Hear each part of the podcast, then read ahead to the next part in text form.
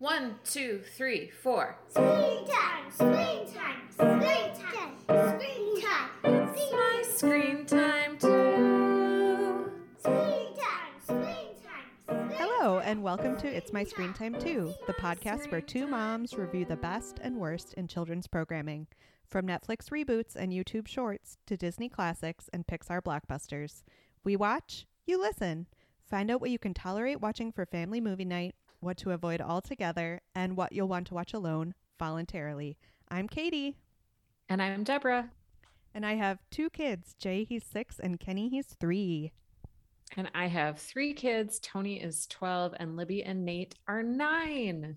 I can't believe it. Time marches on.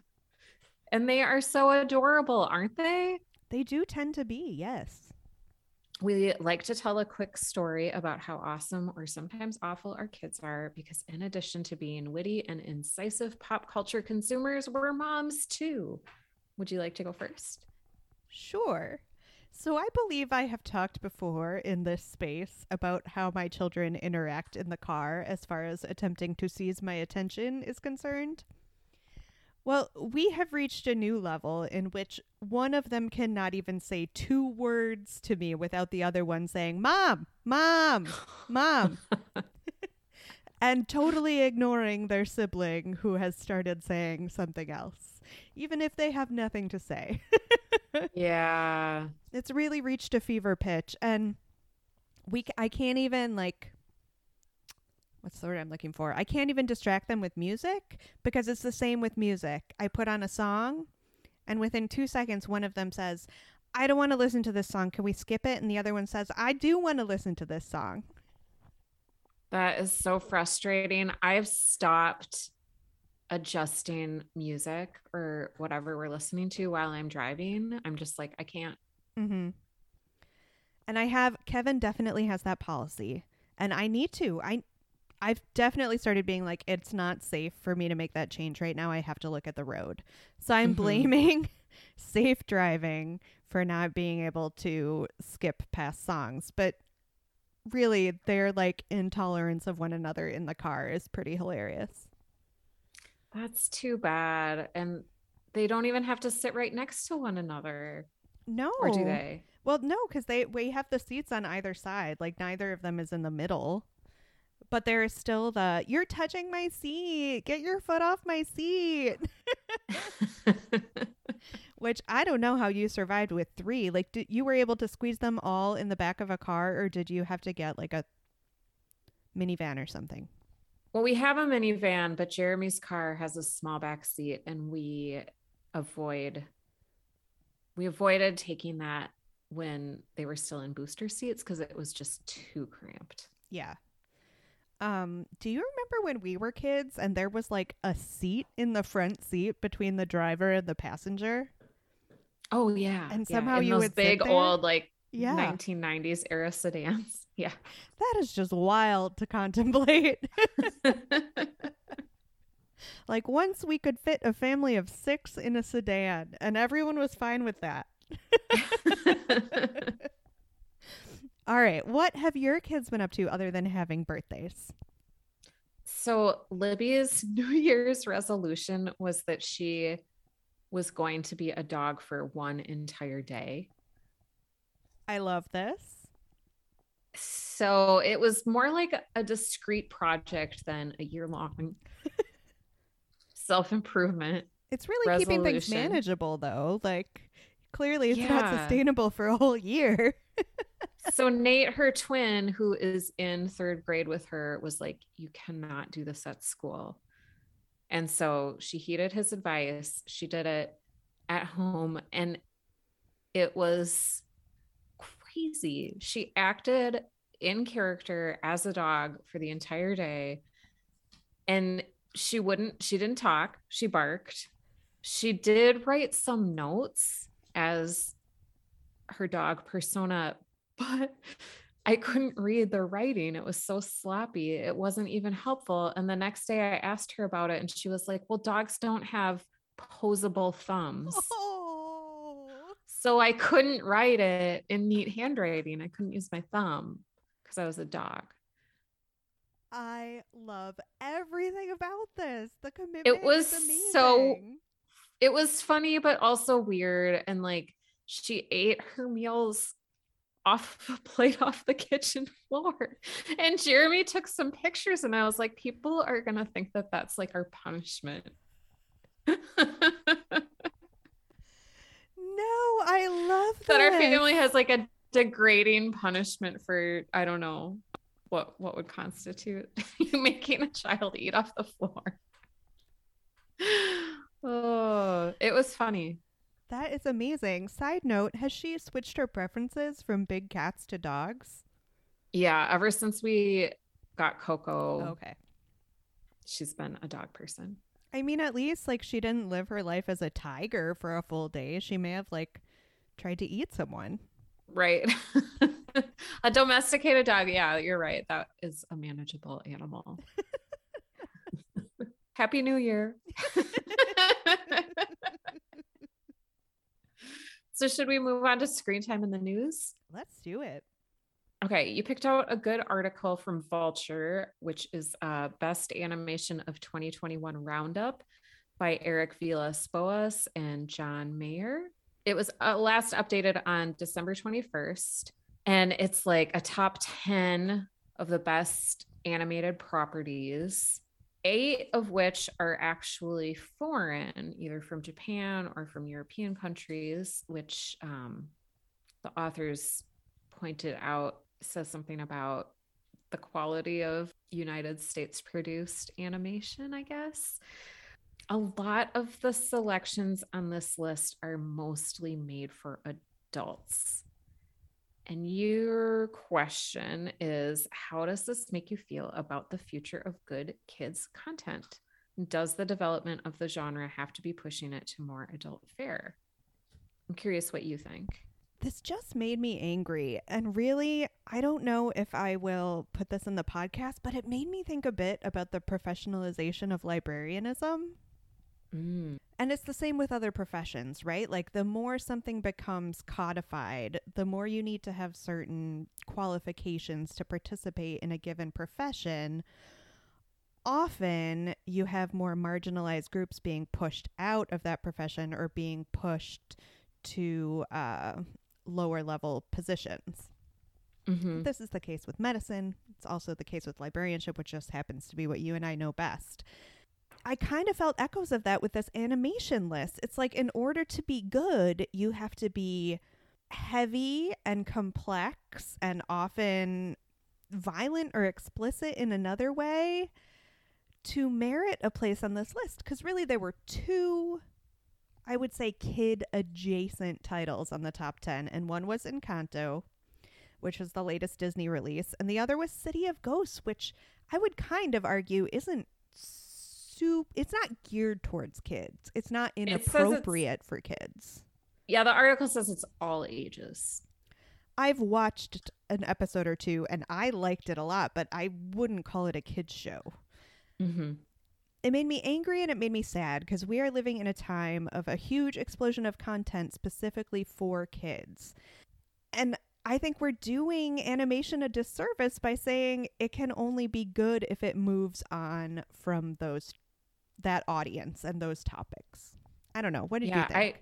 I I totally agree with you. I think this is a good like this is why comedies don't win best picture mm-hmm. because if something like goes down really easily, it's not merited like good art. yes. like I think in art criticism, there's like this notion that in order for it to be really award winning and timeless, there has to be like suffering. And so, like, a war movie is always going to win over a comedy.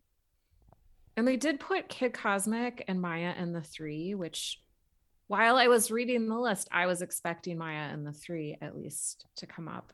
And that's arguably for a little bit older audience too. Right. they Um, did have some more kid friendly content in the honorable mentions section, which fell below this top 10 list. And I also did wonder about this list like, are they good and they happen to be animated? because it didn't seem like some of them it seemed like the animation was really groundbreaking but not all of them And, Right. like i don't know on what merits was this judged it was just a couple of dudes Yeah, it was just a couple of dudes, probably don't even have kids. So, like, they're not sitting around watching Santiago of the Seas and thinking, my, this looks like a high quality production on a pretty low budget. right right right I don't know. Listeners, let us know if you've watched any of these super heavy grown up oriented animated films or TV shows and whether we should check them out in our free time. I guess I've been guilty of kind of ignoring grown up animation since having children. Um i know there's there are shows like big mouth that like a lot of people watch i'm just not interested in watching animation on my own time unless it's for the podcast Yeah, I mean, think about the ones that have gotten such critical acclaim. Like, remember when everyone was talking about BoJack Horseman? I just couldn't make myself watch it. Mm-mm. yeah same So maybe we're the maybe we're the wrong people in this equation. Listeners, what do you think? All right, uh, moving right along. so, in our general news, do you have any resolutions related to screen time as we move into 2022? Do you remember a while back we read that article? And I'm sorry, I don't remember what publication it came from. It may have been the New York Times. Um, and it was a woman talking about how she finally started playing video games with her son and she felt so much better about his relationship to video games. Mm-hmm. Yeah. I, I kind of feel like I got to do it. I got to find some video game to play with my kids that I can at least somewhat experience with them. Because they played a lot over Christmas break and I f- like they weren't in school. They would have been like consuming more screens anyway, but I felt it so much more as like a divorce from family life because I wasn't participating in it at all. Hmm. Does Kevin play with them? Uh, he's a big gamer, right? I mean, I wouldn't say a big gamer, and it depends on the game. Uh-huh. Um, and he's just he's been traveling a lot, so Yeah. I yeah, this is a a screen time resolution for myself, and not for something I'm going to restrict for my children, which I guess is not the norm. How about you? Do you have a resolution? I don't generally make resolutions. So, no. I will tell you though, I'm not a video game person and I just kind of leave that to Jeremy and Mhm. I think that's his purview. Um, but I have been playing the game 2048. What is that? It's just like this little sort of Tetrisy block game where you get numbers and they multiply and you're just trying to get these tiles to make bigger numbers and find matches and it's actually pretty fun and that's the only game I play. Is it an app on your phone? It can be. I just play it like in the web browser on my phone and N- Nate is always like, "Why don't you get that app?" like I don't know cuz then I'd be like really committing to it. Oh, gotcha. we have um had Tetris on an iPad and I have impressed my children with Oh, how good I am at Tetris, which is a holdover from my youth. Uh, I do have one other follow up from our last episode, our review of 8 Bit Christmas. Yeah. I have a correction. I stated that A Christmas Story was played on a loop on TBS on Christmas, but it's not. It's TNT. So I am sorry, listeners, if you flocked to TBS trying to find A Christmas Story and did not realize that if you moved a mere one or two channels up or down, it was there. So, our main topic of the day is one of Vulture's top 10 animated pieces of the year, although we did not know that when we chose it. It is the Disney release Encanto, which came out on November 24th in theaters. I was really sad because I really wanted to see it, but then it came out on Disney Plus a mere one month later on December 24th. So at least I only had to be sad for a month. It is rated PG. It has an hour and 42 minute runtime, squeaking past that 90 minute limit that we like to see.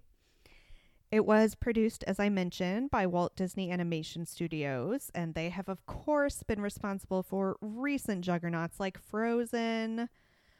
Less of a juggernaut is Raya and the Last Dragon and Luca, and it's also the home for all the new Pixar releases.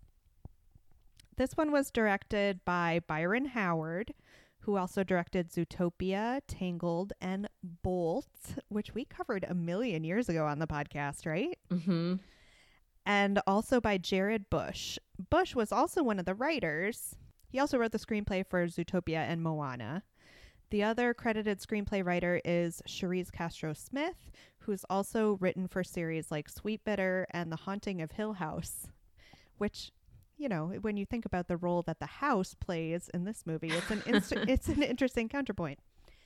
Uh, and of course, Lin Manuel Miranda wrote the original songs and was also involved in the story creation. So, very bare bones summary. The only non powered member of a big magical Colombian family, Mirabel has to save her family and her community when their magic is threatened. Why did we pick it? We really liked Disney's last release, which was Raya and the Last Dragon, but we kind of lamented its lack of music. So we were excited for a big new Disney musical. And this and Sing 2 were the big kids' holiday movie releases. So we wanted to cover them as soon as we reasonably could. So let's talk about our general thoughts at first. I have to tell you, we watched this on New Year's Eve, part of our like staying in holiday screen time extravaganza. And I don't know if it's because I drank a little champagne beforehand or if because it was like a holiday, but I really, really liked it. It felt very special. What did you think? Did you like it? I watched it on the day we traveled back. We traveled for the holidays to visit my family in Wisconsin. And the day we traveled back, we had to wake up at three o'clock in the morning. Oof. And, you know, we got back to our house at like 4 p.m. It was a really long day. And we were just trying to like push the kids through to a reasonable bedtime. So we turned on Encanto, and I am not lying when I say that I started crying at minute 14, and I don't think I stopped until the credits rolled.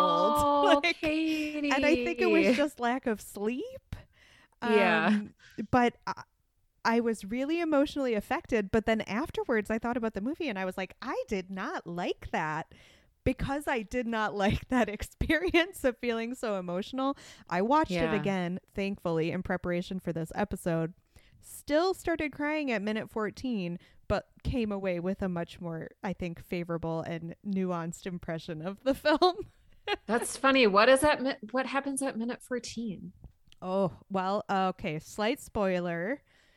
We already told you that Mirabel is non powered, which I kind of feel like is not a spoiler for the movie. It's the whole premise. Mhm. But minute 14 is when they do that flashback to her walking up the stairs when she's a little kid and she's going to get her magical gift at her magical door, and then the door disappears.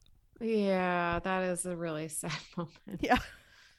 Yeah, and they do a really nice job of the, the animators like making Mirabel like young Mirabel look, like mm-hmm. especially adorable. Yeah, she looked so hopeful. So it has a lot. The movie has a lot to do with family, which is a theme in Disney movies of late, like Coco and embracing the family that you're born into, or Raya and the Last Dra- Dragon, making the family like making your family your own. What did we think about the appeal of the multi generational family home in Encanto? I know it's not like an old, it is an old concept. Like people have been living together, grandparents, cousins in houses for time immemorial, but it's kind of a trend in the United States more recently for like people in our socioeconomic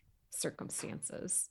I always love to see it. I it Mhm. makes me feel so warm and happy and like favorably disposed to all these people who are like joyfully living on top of one another. Yeah, and it's a good premise for either a television show or a movie because you just have so many characters and there's so many like mundane but funny ways that they can kind of encroach on one another. Like I want to I think about uh oh my gosh, the Danny Tanner Full House, Oh, yeah. which wasn't multi generational, but there were a lot of people living in that house together. yeah, you're not wrong. um, so Disney has continued to kind of move away from the traditional fairy tale plot. Was Frozen 2 the last time it was really a princess movie? I mean, did Raya count as a princess? Her father was like a ruler. I don't think it counts in the same way that like Moana and Frozen and the more contemporary princess tales are because it wasn't a musical. Good point. So I but Mirabel, I, I don't know, this family isn't exactly royal. They do live like above everybody else in their village, but I wouldn't count, count Mirabel as a princess really. Yeah, I do wonder what sort of conscious expansion Disney is making away from their very lucrative Disney princesses branding and how a character like Mirabel would fit in there. Like, our little Mhm. girl's going to be lining up to meet Mirabel. Maybe not, but her look would be easy to duplicate. Like you would get the green glasses, fake green glasses, like sweater with beautiful embroidery on it. You could make a Mirabel costume or buy one at Target. yeah, I was going to say, I'm sure we'll be seeing many a plasticized version at Target this Halloween. Yeah. We also saw in Encanto moving away from like the default white American slash European backdrops. This is very rooted in its setting in Colombia. Most of the actors, I think, are Latinx. What did you think about the setting and the all of it, like the animation, the music? Was it believably Colombian for you? I mean, huge uh, statement that I have very little familiarity with Colombian culture to begin with, um, but it felt very authentic.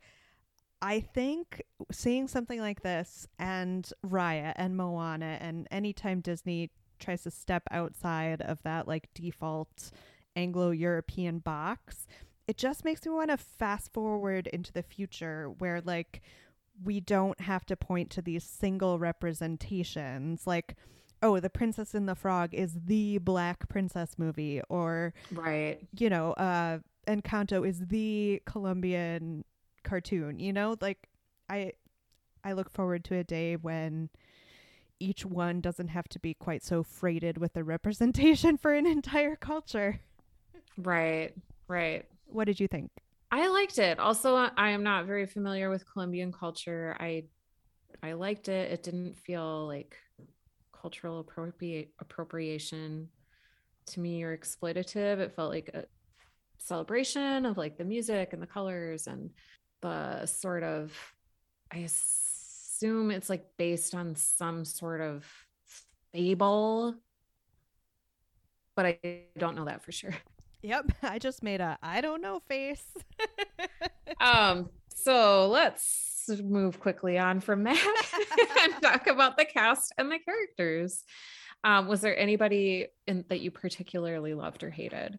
I loved the relationship between Mirabel and her two sisters. So her Mhm. one sister is the strong one and her other sister is the perfect one. And the shorthand they were able to do to kind of catch you up on how those relationships were at the beginning of the movie and the way they evolved throughout the movie. I just thought as someone with sisters, it was very nicely done.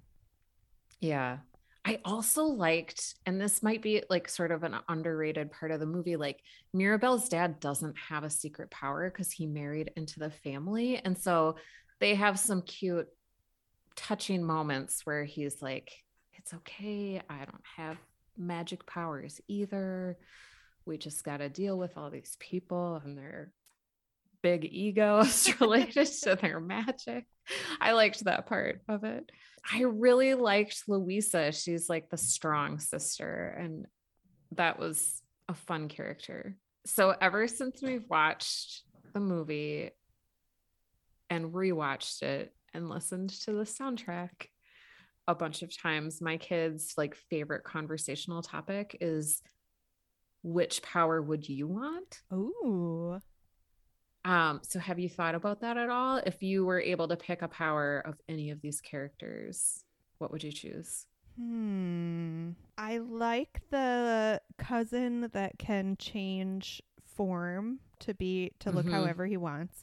And I also like Mirabel's mother can heal people with her food. I it would be a toss up between the two of those, I think. How about you? Right. Yeah, I think that's like every mother's dream, right? yes. The ultimate maternal gift. yeah, it's definitely like one of my major love languages is like feeding people for sure. Um, I really would like to be strong enough to pick up six donkeys and just shove them, toss them in a pen field. Yeah.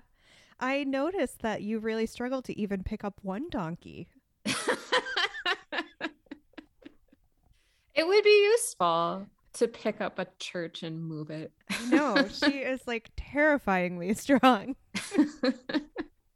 and it's funny, like she at one point hugs Mirabel, and you can tell it's just like way too tight. Yeah. We're not used to doing this. You haven't like gauged the appropriate level to hug at. and you have a couple of observations about the actor who plays Mirabel and um, Alan Tudyk. Yeah. Okay, so the actress that voices Mirabel is Stephanie Beatrice. Beatrice? I don't. Stephanie Beatrice. I am sorry if that's not how you pronounce your last name. Um, from Brooklyn Nine Nine. Did you watch that show? I did not. So I watched maybe the first season, uh, and fell off pretty sharply. After that, I think because I had children. I think that's when that happened. Um, Mhm. but she plays like a very hard edged cop character. Okay. And so I would never, if I had not looked it up on IMDb, I would never have known that this was her. And I don't know why every time we watch an animated film and I'm surprised that an actor has such a range, like that's how the industry works. Like that's literally their job. Yeah, but you do think like I mean some people are just character actors and they're very typecast a lot of the time. So that's that's fun. Now I do want to see Brooklyn Nine Nine so I can see this actor in a completely different role. I mean, it's probably a weird thing to go back and watch it after all the obvious culture conver- cultural conversations we've been having about the role of the police and everything, but I do Mhm. remember it being funny while I watched it. And then the other thing I had to say about Alan Tudyk is I am I just totally dig his role now as like the dude that makes animal sounds in Disney movies. And I know he has his own successful show right now. It gets pretty good reviews. I think it's been renewed for a second season. I like him as an actor actor, but I just also love that he comes in to like snort or caw into a microphone for a day or so in all these Disney cartoons. yeah, that's funny. Um, so did you have any thoughts on the animation? The one thing I really liked is that here was this movie that takes place almost entirely inside of one house. Mm-hmm. And yet they were able to create such totally different worlds within the bedrooms of the different characters. Yes. And I really appreciated that. It felt uh, very fully realized. Mm-hmm. Yeah, I liked that the house was a character too, because the house like communicates with its inhabitants. Yeah, and not like New York City as a character in Sex in the City. It like literally communicates. right, right, right. Um, I liked the animation because like the details of just like the character's hair and how the hair moves when they walk, like that felt very perfect and well rendered. But then there are the elements of like magical realism when like Bru- like she opens the door to Bruno's room and it's like a giant sand dune. like the animation worked very well when it was like kind of a fantastical landscape also. The one detail that I found myself really taken with was that Mirabel is the non powered member of the family, so she has to find another way to distinguish herself and she kind of becomes the crafty one. Mhm. And this is something that like they never address explicitly. No one ever talks about it, but you can tell even just looking at her clothes, like they're beautifully embroidered, but you can totally tell she did it herself. Mhm. It was a Yeah. really sweet observation. Lin Manuel Miranda is one of our favorites of all time, and he wrote the music. What did you think? So, upon my first tear streaked viewing, I really did not care for the music nearly as much as I did in the other recent Lin Manuel Miranda movie, Vivo, on Netflix. Mhm. But then I watched it a second time and I developed a new appreciation. So now I'm fully on board. What did you think? I liked several of the songs. Uh, the one about Bruno is like definitely an earworm. Mm-hmm.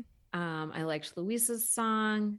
I liked the one, it's about, it's in Spanish and it's about, the lyrics are about butterflies. And it's when the grandmother is telling her story of how, like, she had the three babies and they had to flee and the husband died. And that one is definitely very sentimental, but well done. I liked the music. I'm going to hear it a lot because my kids got the soundtrack. Yeah. I uh side note not related to the music. Did you also think Abuela was horrible? Yeah, you know, I kind of thought at one point in the movie that it was going to take sort of like a democratic socialist turn because she's been like so hanging on to this power and like she keeps saying it's for the good of the community, but you don't really see anything that their like rich family is doing for the good of the community. Well, except for So- Luisa, she moved that whole church. She rerouted the river. That's true. That's true. but yeah, she seems very like power hungry and like she'll do anything to just hang on to the magic. And she's so casually cruel to Mirabel. It was really sad. I know. I know. Uh, but speaking of Mirabel, again, back to the music. So the first song in the movie is like the exposition song. It's like the Mhm. family madrigal number. And I didn't get it. Like she is giving us all the exposition we need about the different family members, but I couldn't stop thinking they are essentially the ruling family in this very small town. Who is she explaining this to? Like who doesn't know? Mm, yeah, that's a good point. It was a good song and it conveyed the information it needed to, but I couldn't get past the whole like even if these kids were so young they had never seen like a child come into their gifts, they would have heard about it. Right. Right. Huh. I did not think about that, but you're right. I mean, I get it. You have to pass that information on somehow. Maybe it would have helped if like they had said, "Oh, there are newcomers to the village" or something Right. like that. right, right, right. Yeah. So speaking of the very large family that Mirabel is a part of, did you feel like the length of the movie was able to serve all the characters? It sort of has like a anthology feel because Mirabel just like goes and has a scene with each member of the family. In the plot, it it does the plot does develop, but it's the other characters don't really interact with one another all that much. Right. After first viewing, I would have said no. After second viewing, I would say for an hour and 45 minute long movie or however long it was, it did a fine job. There were only a couple family members that it felt like were really underserved. But you know, it's all ultimately in service of telling Mirabel's story, so does it really matter that we don't get to spend any time with her shape-shifting cousin or um really much time with her mother? Mm-hmm. Um I don't know. What did you think? it had sort of a novel in stories feel to it at times, which is like a relatively new term for fiction. And like the first time I read a quote unquote novel in stories, I was like, well, this is a novel that wasn't really structured very well. Right. So they're calling the chapters short stories. I can see that. Yeah, that's a really good comparison. but I I did like it. I feel like it could also be like a Maya and the Three extended miniseries too, because there's a lot to this story. But Well, you know that Disney loves the offshoot animated series. So I'm I- sure we're gonna get yeah, that. yeah, Yeah, I will not be shocked. So how did you feel about the 30 day theatrical window? Like you and I are the same. We're not going to movie theaters. Did you feel like that was enough time for the risk takers who are going to movie theaters to see it on the big screen? I'm jealous of them. I don't care about them. Like to me, like it's making the best of a bad situation. If we have to take this tremendous step backwards and start releasing movies only in theaters, like fine. If you want to do it for 30 days, that's fine. I'm just glad it's not longer. Mm-hmm. We didn't pay for this, right? No. It was just part of Disney Plus. Yeah, I haven't really minded, even though we're paying for Disney Plus. I don't mind paying the what, like twenty dollars to watch a new release because I would spend way more on tickets and popcorn if I was going to see it in the movie. I don't mind that so much. Yeah. I mean, you look at some of those nice seats, like the recliner seats in the theater cost over 20 bucks per person. Right. Were you able to compare Encanto to any movie or TV show for grown-ups? Okay, I have two for you. One is Succession. I thought of that too, but I've never seen it, so I was like, I guess I can't say it. And Mirabel is cousin Greg because Greg's like the only like young family member who doesn't have money. Okay. The rest of them are all super wealthy. Um, and then I thought of this is a work of literature, but there's this book that I read recently called Red Island House, and it's actually like novel a novel in stories, but it's done well. And the house is the main is like a character. So it made me think of Encanto, or Encanto made me think of it. It's a really good book if you get to it. You are always throwing out the good book recommendations. I am currently just starting the latest book in the Outlander series. And I mean, just because I'm reading it, it kind of made me think of this movie because it's also about like a very sprawling, large family, and all the different uh, characters kind of get to say their own piece. Mhm. Um, but they're all ultimately orbiting around one single character. Uh, but the show it made me think of was The Sopranos. because Oh, again with like the big family that's all like working towards a common goal but they all have their like individual roles to play yeah, that's a good one. did you cast the gritty hbo reboot Um, so I've been watching and just like that, the Sex and the City new version. And um Sara Ramirez has like a great, great role on that show. Have you seen it? Mm-mm, i haven't Um and I would cast her as Mirabel. So she plays, I don't know about Sara Ramirez's like in real life pronouns, but they're playing a podcast host who uses they them pronouns. Um, so I would cast them as Mirabel, and then I wanted sort of a gender bending rest of the cast. So I would cast Leslie Jones as Luisa. I think she has the frame to pull it off. I I would believe that she could pick up a few donkeys. I would cast Tilda Swinton as Bruno, oh the estranged uncle. I would cast Billy Porter as Isabel, the perfect sister. And that's as far as I got. yeah i also did not cast the whole family because we would be here all day Mm-hmm. Uh, i punted as i sometimes do and thought it would be nice to see stephanie beatrice bring some of her like hard edge character to Yeah. mirabel um, because mirabel is so sweet. She's trying so hard. I could just stand to see her be a little bit of a jerk. And then you know we've had two musicals out recently with like large latinx casts Mm-hmm. uh, one of which being West Side Story. So Mhm. I would love to see Rita Moreno playing Abuela.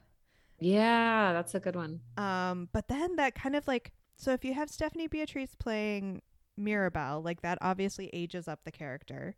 Mm-hmm. And then Rita Moreno is quite a bit she's quite old. So like to fit someone in the middle generation, I really struggled with. Yeah, yeah. And then I thought maybe it would be fun to have Anthony Ramos, because In the Heights was the other musical I was thinking of, play Bruno, but then obviously he's much too young if we're doing it that way. I don't know why I was taking it that seriously. Yeah, he he would be good in any number of roles. He would be good as the kid who talks to animals. Oh, yeah, that would be much more fitting to his age range, I guess, but that's such a small part. It is. And then I was But like, he well, plays a boy in Hamilton, doesn't he? Play You're like right. He does. Yeah. He does. Okay, that's a good point. And then I was thinking about John Leguizamo because he does the voice. Mhm. Uh, but John Leguizamo is one of those actors that I tend to like him when he does voices in animated films, but I don't love him as a real person actor for whatever reason. yeah, I can see that. Do you think it was better when we were kids? No, Lin Manuel Miranda was not writing the music. I mean, we had Elton John writing Disney, so that was good. But I think this was better than some of my favorites, even for my youth. Yeah, I think the Broadway style animated musical had to walk before it could run. And we had some great examples growing up, but like when it comes to the music, I just feel like the form has progressed appropriately as it should. Mhm. And uh so we've got some really really good things now and really good things to look forward to in the future. Mhm. Would you ever watch this alone voluntarily? No, but that's because my kids really liked it. I will definitely be watching it with them again and listening to the album on repeat. How about you? I would not watch it alone voluntarily because, as you know, I do not like to feel my feelings. And so, knowing in advance that it's going to make me cry, I will not be seeking it out. Although, as you said, I'm sure I will watch it with the family again. Which brings us to 10 seconds on whether or not this is good for our kids. I thought it was fun. I think there are some scary parts for younger viewers that you might want to be aware of. But overall, I thought it was fine for kids. Yeah. And uh, I think, as usual, uh, you have to watch out for age ranges as far as appreciating the complexity of the plot because there is a lot Mhm. going on, a lot of characters to keep track of. There were funny bits that my three year old could appreciate and laugh at. But I don't think he was really coming away with a larger understanding of what the whole movie was about. And Mhm. in a similar sense, you know, Jay enjoyed it that little bit much more, but he's only six. Uh, I think probably your twins might be in the sweet spot. yeah, I think that's definitely a good spot to be in. Because Tony watched it and he liked it, but he wasn't like, I want to watch it again the next day. Right, right. All right, here's the big question. I think I know what you're going to say. Ratings? Five. yeah, this was really sweet. You know, I'm a contrarian at heart, and I would love to not give it five stars just because it's like a mainstream Disney musical. But it was really charming, and if anything, improved on a second viewing, which I think speaks to its quality. hmm Yeah. Thank you for listening to this episode of It's My Screen Time Too. Please rate and review us on Apple Podcasts or your podcast platform of choice. Look at our website. We're at myscreentime2.com. You can find us on all the social media platforms like Facebook, Instagram, Twitter, and even on Gmail at myscreentime2. Send us your show or movie suggestions, article recommendations, or general comments about the show. Our theme music was composed and performed by me and my adorable children, and our podcast is produced by Katie.